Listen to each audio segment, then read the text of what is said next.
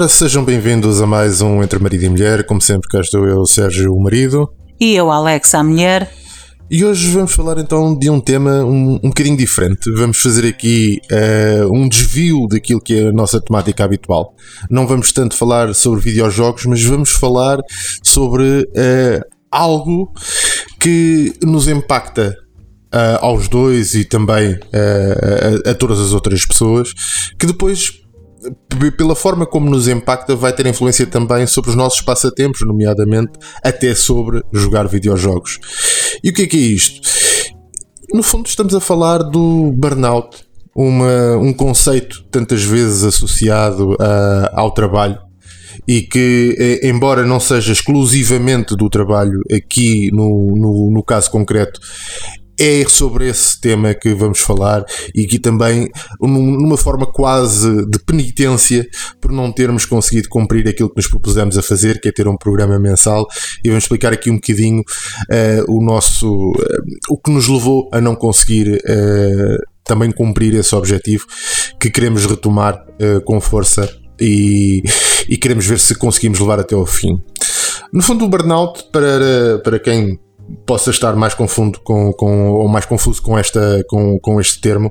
O burnout refere-se sobretudo a, a, uma resposta de pressão emocional crónica resultante do envolvimento intenso Uh, com outras pessoas ou com o meio laboral. Esta é uma das definições de burnout. Outras há que dizem que, por exemplo, é uma resposta prolongada a estressores físicos e emocionais crónicos que culminam em exaustão e sentimentos de ineficácia. Eu, se tivesse que dizer por palavras próprias o que é que é isto do burnout para mim, uh, esquecendo um pouco, apondo para já de pouco, um, um, um uh, ponto de parte estas definições.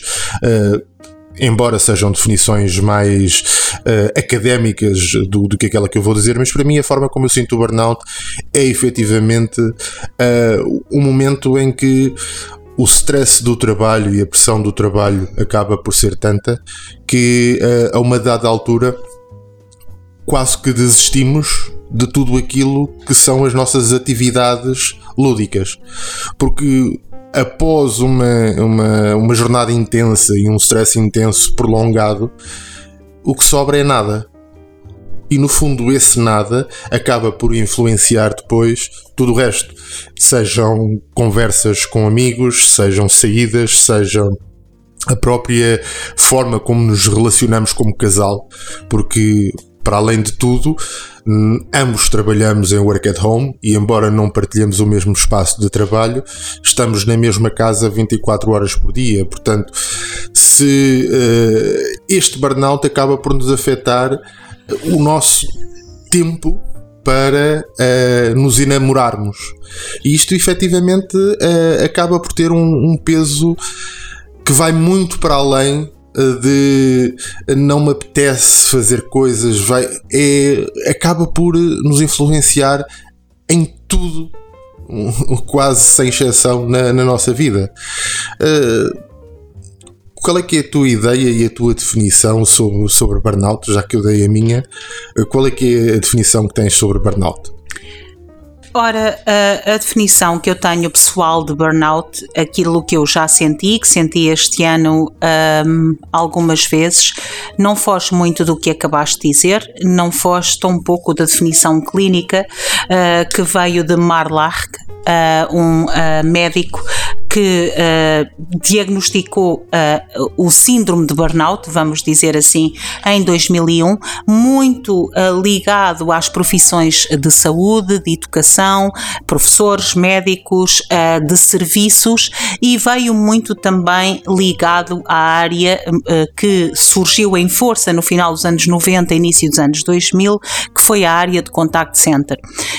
esta área gerou, quase gerou a investigação do que é burnout pelos uh, de, número de exigências que tem e nós, uh, nós os dois não deixamos de uh, trabalhar na área do contact center de forma indireta. Tu, que és diretor de suporte de uma software house e de forma direta eu, que sou project manager do segundo maior business process outsourcer do mundo, que é a Foundever e que sou Project Manager, ou seja, implemento projetos, novas linhas de negócio um pouco por todo o mundo. Isto tem níveis de exigência uh, atroces, juntamente a, às vezes a salários não muito apelativos para a carga horária e a carga de responsabilidade e stress e exigência que tem e uh, leva que uh, ao final do dia o sentimento de burnout para mim é eu não eu já não tenho mais nada para dar quando desligo o computador. Esse é uh, o que eu sinto que é um sentimento de burnout. Até falar com as pessoas que mais amo no mundo, que é tu e a minha família e as minhas irmãs, uh, é um custo. É algo que exige horrores de mim eu não tenho mais nada emocional para dar. Eu só quero única e exclusivamente estar sentada a fingir que sou um vegetal uh, na, no sofá. Uh, às vezes nem sequer a ver nada em específico, porque nem sequer tenho capacidade emocional para ver algo que requeira de mim investimento, ou seja, um bom filme que requer um investimento de o entenderes e o, e o percepcionares, uma boa série a mesma coisa, Uh, um bom jogo requer de ti o investimento de superação, de investires horas uh, para superar um, um, nível, para teres uh, investimento para, para estares ali e simplesmente a única coisa que eu só quero fazer é aquilo que eu chamo pessoalmente, isto não é um nome clínico, atenção, é o meu nome clínico que é o síndrome da fogueira. Eu só quero estar a olhar para um sítio, que eram os nossos antepassados que olhavam para uma fogueira quase de forma hipnótica, eu só quero fazer isso e não quero mais nada. Uh, e isso leva a que, uh, e atenção, estamos a fazer este programa de forma nenhuma como uh, desculpabilização da falha de dois meses de podcast. De forma nenhuma, eu detesto, se há coisa que quem me conhece sabe, se há coisa que eu não suporto é excuses. Nós é óbvio que tivemos tempo de calendário, digamos assim, para gravar o podcast obviamente. Uh, tivemos tempo de calendário para nos sentarmos e gravar uh, nos meses de junho e nos meses de julho, que foram os dois meses que falhamos. Mas a verdade é que uh, a energia, a disciplina, a vontade, para mim, pelo menos foi inexistente. E não é que eu não queira investir tempo a falar com as pessoas que nos ouvem, seja ela uma, seja ela dez ou fossem elas um milhão. Eh, para mim tem o mesmo valor, porque é alguém que, que perde um bocadinho do seu dia para ouvir o que nós temos para dizer e isso enche-me de uma honra inimaginável. Não é por isso, é porque eu sinto que não tenho nada para dar. Eu não tenho, eu não, não falo com amigos a maior, a maior parte. Eu já nem me lembro a última vez que fui jantar com uma amiga para estarmos a conversar. Eu já. É porque eu sinto que não tenho nada para dar. Vou-me sentar à frente de uma amiga e ela vai querer investir o do seu tempo e eu estou exausta e a única coisa que me está a passar pela cabeça é, pelo amor de Deus, eu só quero ir para casa. E isso é tão injusto que eu sinto que mais vale não fazer do que o fazer assim. E portanto, foi efetivamente, e acho que é falei com o marido neste caso para fazermos este programa, porque eu imagino que muita gente se sente assim, como nós, que muita gente se sente que bateu no fundo do poço em termos de exaustão e que se calhar não houve essas preocupações refletidas noutra pessoa. E então estamos aqui um bocadinho, não só uma ínfima parte a explicar a nossa ausência, porque no fundo eu não me perdoo essa ausência, foi algo que eu fiquei muito orgulhosa de 2022 nós termos conseguido fazer um programa por mês. Queria ainda ter feito mais em 2023 e falhei. Uh, essa, esse, esse falhanço é indesculpável, pelo menos para mim, mas quero que as pessoas que nos estejam a ouvir tenham pelo menos um espaço para pensar: porra, não sou só eu que me sinto ineficaz nas minhas relações, uh, no meu dia a dia, na minha vida vida emocional porque a pressão económica do, do ano de 2023 é gigantesca, a inflação é uma realidade, uh, uh, as rendas da casa que sobem com as taxas de juros são horripilantes e eu tenho que continuar a trabalhar para não perder poder não perder poder económico para sustentar a minha casa e a minha família. E isto é uma pressão inimaginável às costas de milhares e milhares de pessoas que se mantêm silenciosas. E por isso nós queríamos falar aqui um bocadinho sobre isso. E acho que eh, podemos até colocar aqui um ponto de origem. Uh, não é que o, o, nosso trabalho não tivesse, não fosse estressante antes. Claro. Uh, a questão é que a partir do momento em que está o Covid, em que passamos a trabalhar uh, maioritariamente de casa ou quase a 100% de casa, houve muita coisa que mudou as rotinas de convivermos com pessoas, as rotinas de falarmos diretamente com pessoas, as rotinas de ir ao escritório. Portanto, o ser forçado a sair de casa foi uma coisa que acabou.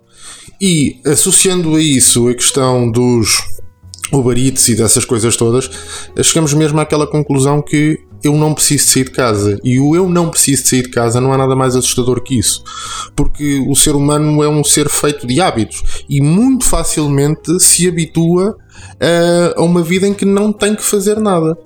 Portanto, aquela coisa que inicialmente foi um, um fatigo para toda a gente, que era, ah, eu agora vou ter que ficar em casa e eu não posso sair e não posso ir à rua. Agora é, mas porquê que eu vou sair de casa? Não me apetece sair de casa. Que eu, eu em casa posso andar de pijama o dia inteiro. Eu em casa posso. Estou confortável. Estou confortável, tenho tudo aqui, tenho todas as distrações possíveis e imaginárias. Portanto, eu não preciso efetivamente de, de sair de, de casa. E isso contribuiu, para mim, contribuiu de, de, de aspecto muito negativo e contribuiu muito para que depois eu também me envolvesse demasiado no trabalho. Porque depois vem esta coisa com a ideia do work at home, que é, é, é interessante e acho que é algo que trouxe uh, um trouxe para, para o mainstream uma ideia que já muita gente tinha, em que muitos trabalhos não necessitam efetivamente de ser feitos a partir de um escritório. Ter um escritório não significa maior produtividade Portanto, isto veio desmistificar uma série de coisas. Por outro lado, veio trazer este aspecto também muito negativo, que é um aspecto muito mais pessoal, que é a pessoa está em casa, tem o computador, então está sempre acessível. E rapidamente passamos de uh, 8 horas de trabalho para 10, 12, 16 e essa disciplina que antigamente era provocada por eu tenho que sair porque tenho que apanhar o metro, tenho que apanhar o autocarro, tenho que não sei o quê, deixou de haver. E como ainda por cima tenho tudo acessível e posso estar a almoçar em frente ao computador, a jantar em frente ao computador, posso fazer tudo isso, ainda mais contribuiu para esse fator. Se houve alguma, e, e aqui perdoem-me, porque também não, não li ainda estudos suficientes, mas se houve algumas áreas em que houve algum decréscimo a nível de produtividade, na minha área, na área de uh, software development, na área de technical uh, support, tech, tech support desse software, a produtividade aumentou a uma escala incomensurável. Produziu-se muito mais, com muito menos pessoas, mas com, com um, um custo. custo sério na vida das pessoas. A um dado momento nós obrigámos-nos a ir ao ginásio. Vamos passar a fazer ginásio, vamos fazer as coisas como deve ser, vamos passar a ir mais vezes, etc. Depois a seguir foi o deixar de fumar. Vamos deixar de fumar, vamos não sei o quê. E entretanto, aos poucos, no meu caso em concreto, eu sinto que regredi.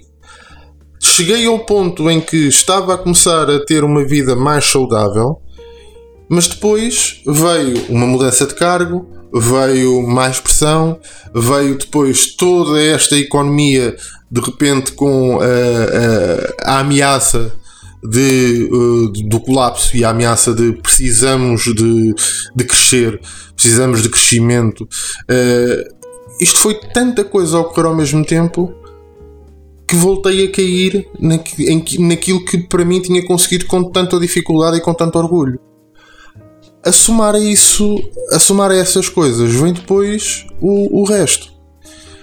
Que é, eu perdi o gosto por, eh, por, eh, por ler, perdi o gosto por ouvir música, perdi o gosto por jogar.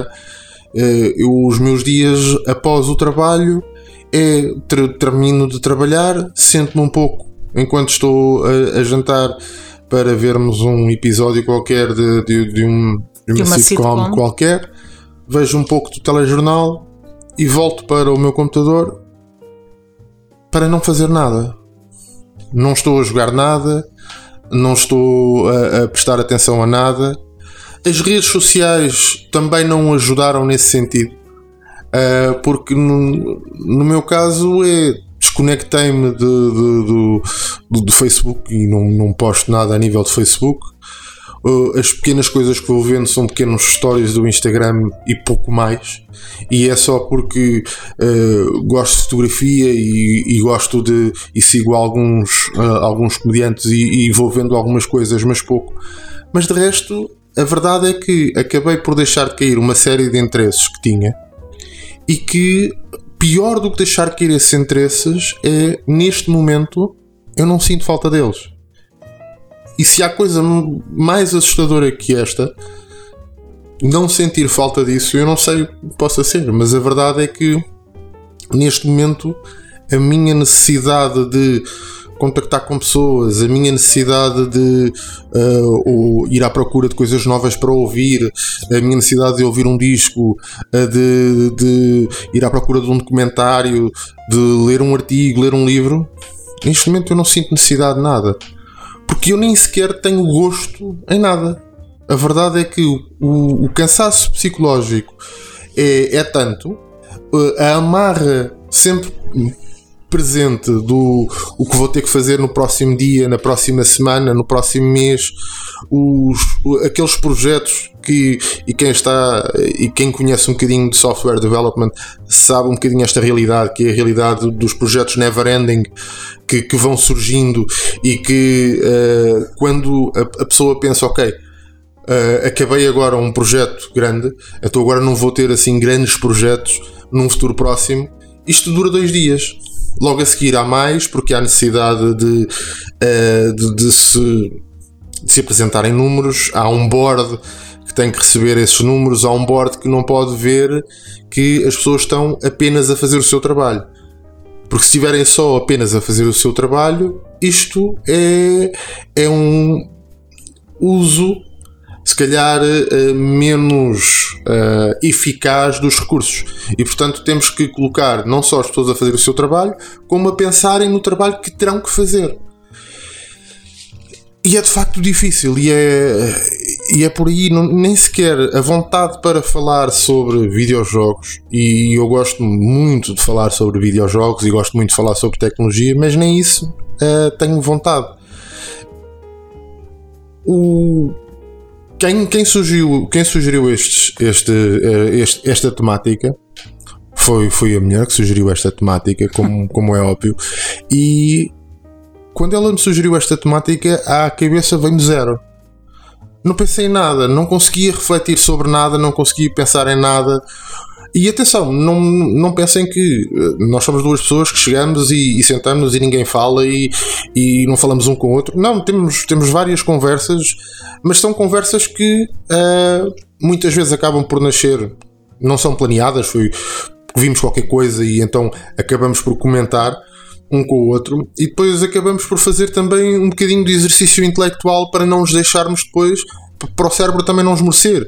E acabamos por, se calhar, trabalhar um bocadinho uh, essa conversa, muitas vezes para além do sumo que essa conversa teria, porque. Uh, lá está, gostamos ambos de falar e gostamos ambos do próprio exercício mental, de seja ele o exercício mental de argumentar, seja o exercício mental de ir à procura, de saber um pouco mais.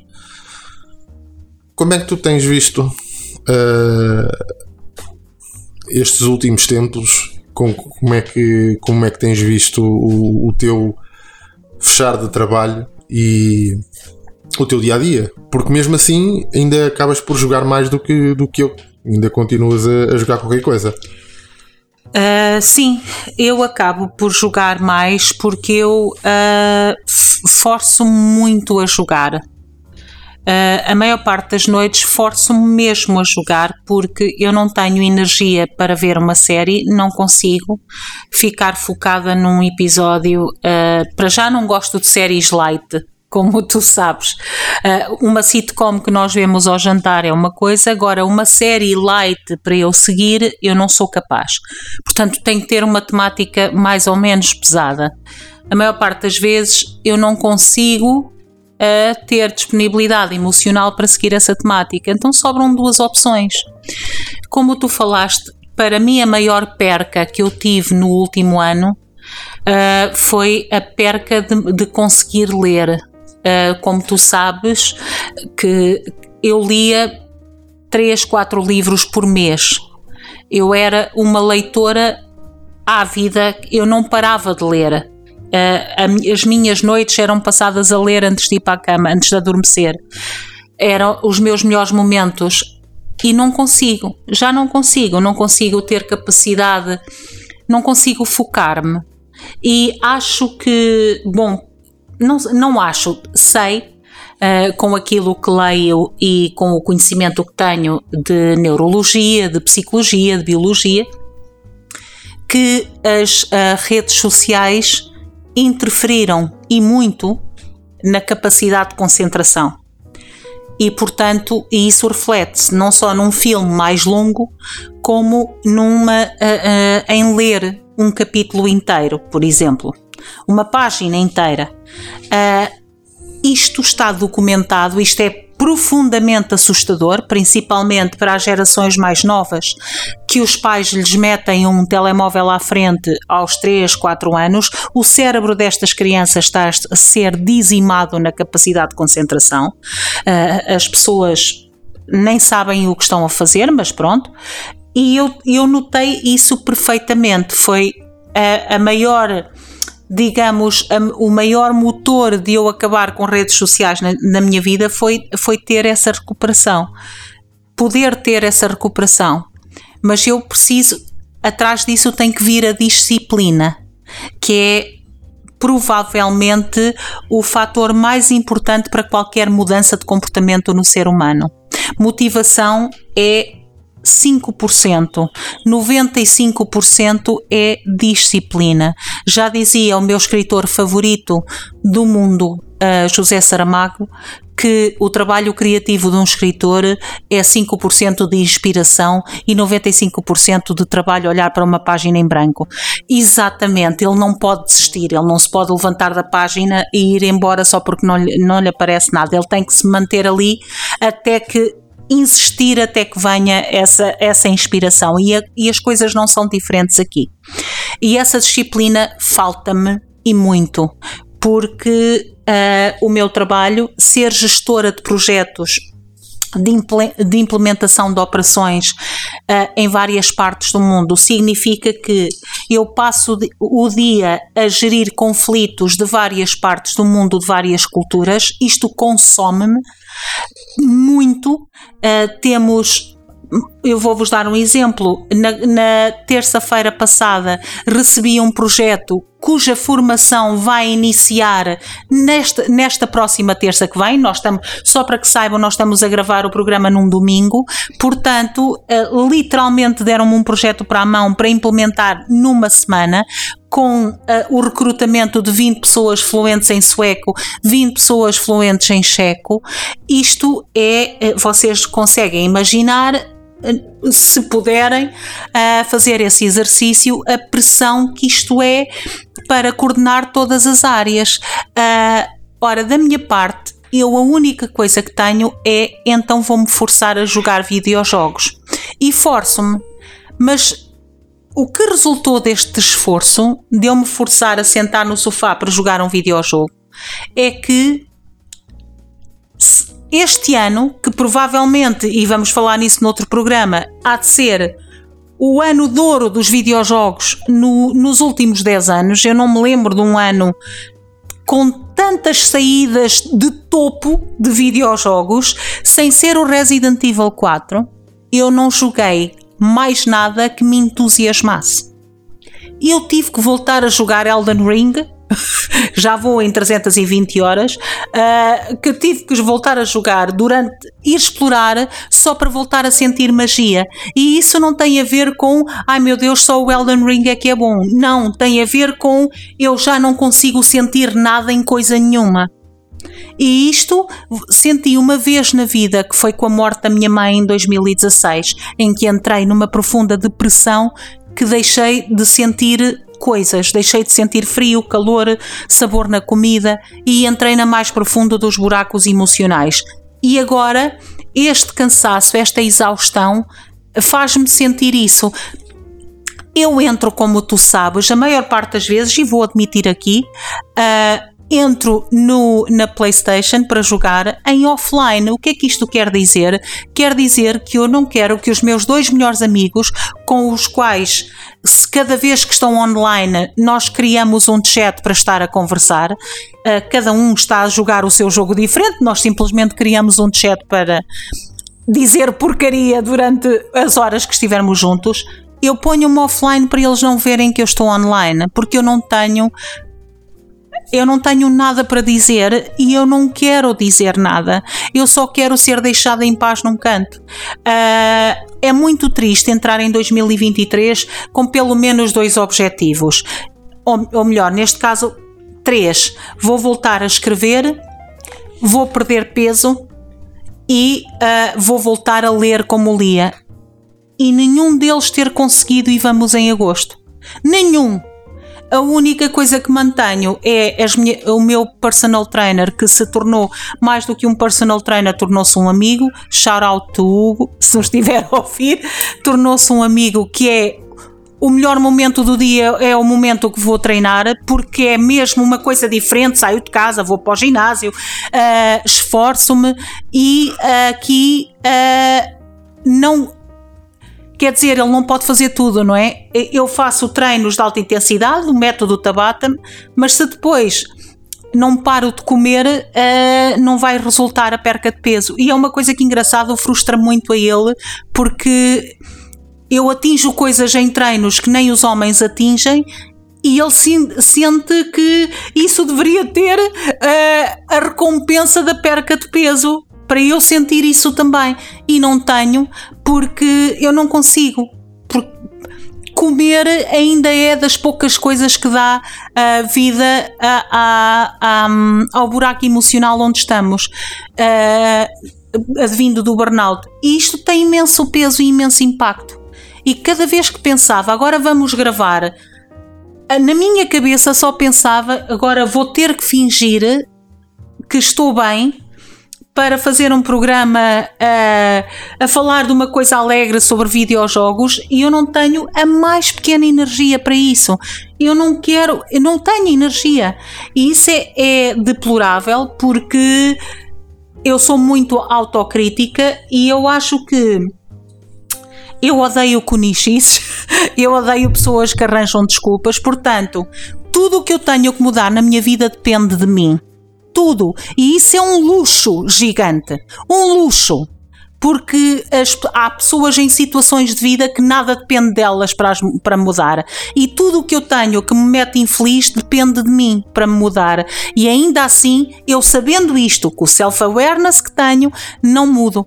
E isso é uma, é uma coisa que me revolta muito contra mim própria. Mas lá está, é um trabalho, isto parece uma sessão de, ah, de, de terapia daqui dos dois, mas é um trabalho que eu tenho que fazer. Mas eu não invento desculpas para mim própria. Sei que o problema é meu e só meu.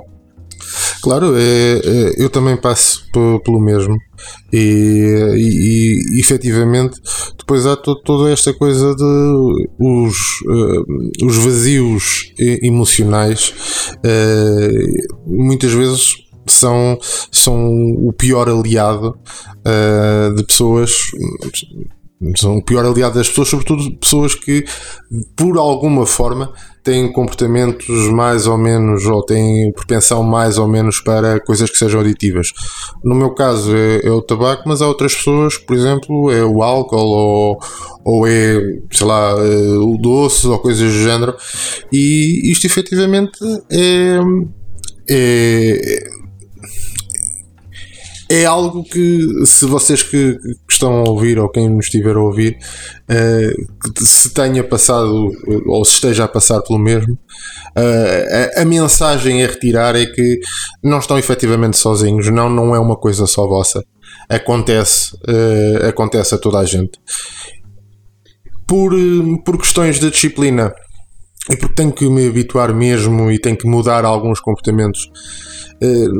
Em setembro em agosto não, porque não, não faz muito sentido, porque não tenho ninguém no escritório em agosto. Como toda a gente sabe, a maior parte das pessoas tiram férias em agosto, sobretudo aquelas pessoas que têm filhos, questões de escola, etc. Portanto, uh, em setembro vou voltar ao escritório e vou voltar ao escritório duas vezes por semana e quero manter essa disciplina uh, durante o tempo que conseguir porque acho que efetivamente também me faz falta faz-me falta sair faz-me falta uh, mesmo que eu sinta, e atenção, e aqui eh, eu vou dizer qualquer coisa que se calhar alguns de vocês também se vão identificar, que é eu sinto-me muito mais produtivo em casa do que no escritório, sem dúvida. E não é a questão do tempo que se perde em viagem e o tempo de, de regresso. Não, não, é, não é tanto por aí. É porque no escritório como toda a gente sabe, há sempre conversas paralelas, há sempre a situação do vamos, vamos beber café, vamos, vamos fumar um cigarro, vamos, olha, vem só aqui só para dar uma ajuda. E esta ajuda, esta conversa rapidamente passa do assunto que está a falar para sei lá, um filme que vi ontem, uma, uma situação qualquer fora do, do trabalho e portanto efetivamente sinto-me menos produtivo. Para além de, das questões naturais do ter que acordar mais cedo, ter que apanhar transportes públicos, ter que fazer um caminho a pé, etc. Tudo somado, efetivamente, é um dia menos produtivo. Só que é um dia menos produtivo a nível laboral, mas acaba por ser um dia mais produtivo a nível da própria, do próprio bem-estar mental. Porque acabas por falar com outras pessoas, porque aquelas conversas que eh, antigamente toda a gente tinha as, as ditas conversas, os, os, americanos utilizam o termo de uh, junto ao garrafão d'água. Exatamente. As, para nós é conversas de water corredor. cooling e para nós é as conversas de corredor. Acabam por fazer parte, uh, acabam por, por, nos, por nos dar alguma sanidade. Porquê? Porque uh, é fácil no meio disto tudo porque temos controle sobre quem falamos, temos controle sobre aquilo que lemos e sobre aquilo que vemos, é fácil depois também nos fecharmos numa bolha em que não há contraditório. Nesta bolha onde nós estamos inseridos. Eu queria dizer algo sobre isso. É, efetivamente, não há contraditório. E o facto de, no trabalho, estarmos expostos estamos expostos a, a, pessoas que pensam de maneira diferente, pessoas que têm opiniões diferentes e que tu pura e simplesmente não vais estar a falar com uma pessoa e virar-lhe as costas não é? E saíres e, e fechares a janela, como é a janela do computador, ou saíres da sala de chat, vai-te obrigar a efetivamente a ouvir as coisas que se calhar não concordas. E para além disso, se calhar vais ouvir coisas que não concordas de pessoas que se calhar têm uma posição uh, são, têm uma posição hierárquica superior à tua e portanto não as vais confrontar da mesma forma que confrontarias outra pessoa. E se calhar até é bom porque depois vais ficar a refletir nisso e se calhar dali até concluís qualquer coisa mais ou qualquer coisa diferente daquilo que foi o teu ímpeto inicial. E acho que essa parte é sem dúvida muito importante. Mas ias dizer que ias, querias, querias falar sobre, sobre esse tema? Sim, sobre o Work at Home. Uh, o Work at Home que surgiu em força uh, com a pandemia, obviamente, à falta de, de sequer outra opção, é responsável por duas coisas fundamentais é responsável, sim senhora, por uma melhor adaptação às necessidades uh, de, de cada pessoa e adaptação à vida pessoal, porque efetivamente eu posso falar por colegas de trabalho, facilitou muito a questão de vou buscar o filho à escola, tenho mais flexibilidade, passo mais tempo com os filhos, mas promoveu outra coisa que para mim é um desastre e que, pelo menos em 46 anos de vida, não me lembro de ver tão drástico como agora, que é a polarização da opinião sobre seja o que for na vida, principalmente política. Toda a gente sabe que vivemos agora numa altura em que a direita demoniza a esquerda e a esquerda acha que a direita é o anticristo. Uh, eu, como sou órfã política, abstenho-me de comentar, mas neste momento, se antigamente num grupo de amigos havia amigos de todas as ideias políticas e imaginárias e religiões, hoje em dia os grupos de amigos são quase todos homogéneos. E, e, eu ficaria por aqui discutir se são amigos ou não, mas isso é outra discussão. E isto vem muito do work at home a 100%. Porquê? Ora, essas conversas de corredor não existem. Portanto, eu não ouço alguém uh, manifestar uma op opinião diferente da minha. Não ouço. Estou em casa, passo o dia todo a trabalhar a partir de casa, não tenho conversas com outras pessoas, perco até a capacidade, sem, sem a perceber, de saber ler sinais corporais de outras pessoas, que é mais do que 70, ou melhor, 70% da comunicação humana, ou mais do que isso, é não verbal, portanto, significa que é tom de voz, é, é a linguagem corporal. Uma pessoa a trabalhar a partir de casa perde a capacidade de ler esses, esses sinais, só tem a voz, não tem mais absolutamente nada e depois, nos seus tempos livres, como não está a, a, falar com o colega de trabalho com quem ia beber café, que o colega de trabalho até gostava de, do PST e eu gostava do PCP e discutíamos ao pequeno almoço, por exemplo, isso deixou de existir. Então, esta pessoa que na sua, no seu, seu tempo livre vai às redes sociais, as redes sociais, inteligentes que são, geram um algoritmo de acordo com os gostos pessoais de cada pessoa, que é para não perder as pessoas e os cliques que lá vão, para também te dar uma dose de dopamina de vez em quando para te fazer sentir que tu estás certo e continuar a manter a bolha e a mama de voltar já às redes sociais. E sem dares por ela, estas pessoas do work at home, isoladas socialmente de colegas, de interação social e de lidar com a diferença na vida real, não é através de uh, e-mails recebidos do trabalho da promoção da diversidade. Isso não te ajuda em nada, porque tu não sais da tua casa. Tu tens que ir para o trabalho lidar com a diferença. E não é a diferença de pessoas com a mesma opinião, mas de cores diferentes. Isso não é diferença. É a diferença de opinião, metodologia, ideais, religião, política. Com essa diferença é que tu tens que lidar e essa diferença é que faz uma democracia saudável. Isso perdeu-se. O work at home isolou-te totalmente. E agora, neste momento, temos um bando de adultos da minha idade que não sequer não sabe manter uma conversa, e já passámos por isso, os dois, sem outbursts emocionais idiotas com agarrar o braço, com eh, coisas surreais que eu, eu, eu só tenho pena de não termos mais tempo, muito mais tempo no podcast para contar os episódios que eu e o marido já passámos, absolutamente surreais, coisas surreais porque se perdeu a capacidade de interagir humanamente com outra pessoa. Até a própria coisa o, tra o trabalho de, de, transportes públicos e aprenderes a vou ceder o lugar a esta pessoa, bom dia, com licença. Isto tudo são pequenas gotas que te tornam um animal social. A ausência e a remoção destas gotas tornam-te um psicopata em casa a, a, junta isto ao facilitismo de que tu te escreveste no início. A comida vem-me ser posta a casa, as compras vêm-me ser postas a casa. Uh, eu, eu tenho Netflix, HBO, etc. Se quero ver um filme, uma série, tenho tudo à minha disposição. Ai, o quê? Um filme giro saiu no cinema? Eu espero 15 dias e vou fazer um download uh, legal, mais ou menos, com uma excelente qualidade. Uh, videojogos tenho o que quiser. Uh, ouvir música posso ouvir em casa. O quê? Eu não preciso sair de casa e isto é assustador. Eu digo-te, para mim, mais do que a mim, porque eu forço-me forço-me, uh, como tu disseste, e bem, uh, eu forço-me a jogar, eu jogo pelo menos duas, três vezes por semana, eu forço-me a jogar, porque sinto que o meu cérebro está ativo enquanto jogo, estou a vencer um obstáculo, a vencer um desafio, pelo menos estou a fazer alguma coisa.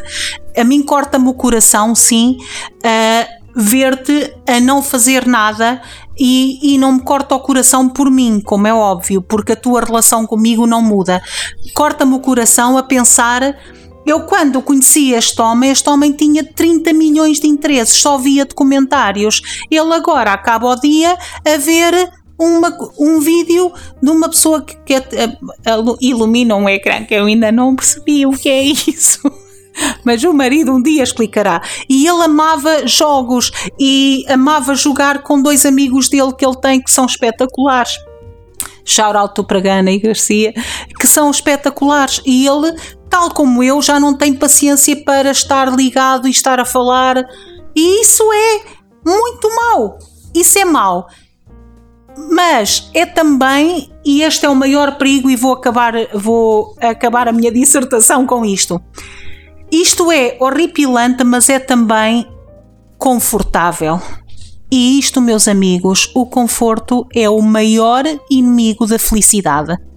O maior inimigo que pode haver é o conforto. Nós estamos.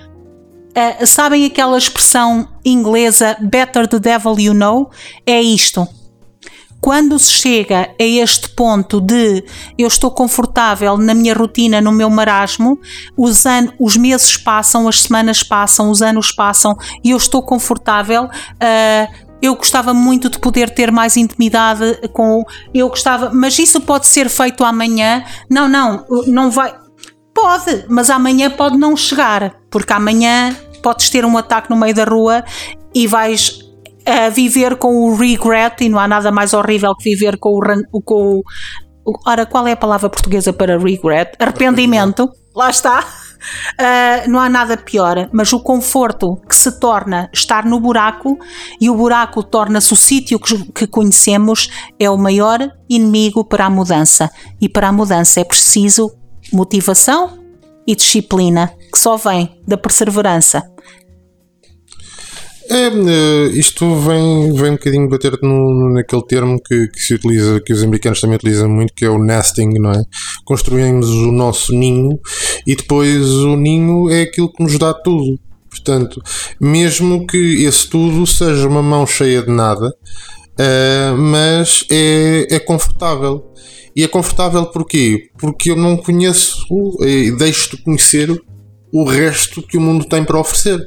Portanto, vivo numa ilusão de conforto dentro da realidade que eu conheço e que há muito mais lá fora para explorar. E, e requer exatamente isso. E, e, e se há mensagem uh, para deixar uh, neste, neste podcast, para que não fique uma mensagem demasiado pesada, porque a ideia não é essa, é a ideia de até isto passará. Agora, não passa sozinho, envolve efetivamente trabalho. disciplina, trabalho e uh, a certeza de que vai ser difícil, mas vai valer a pena. Exatamente. E pronto, por aqui nos ficamos. E uh, num próximo programa será um programa certamente mais, mais leve, mais light. Mas queríamos. No próximo no... programa vamos falar de morte. Estou a brincar.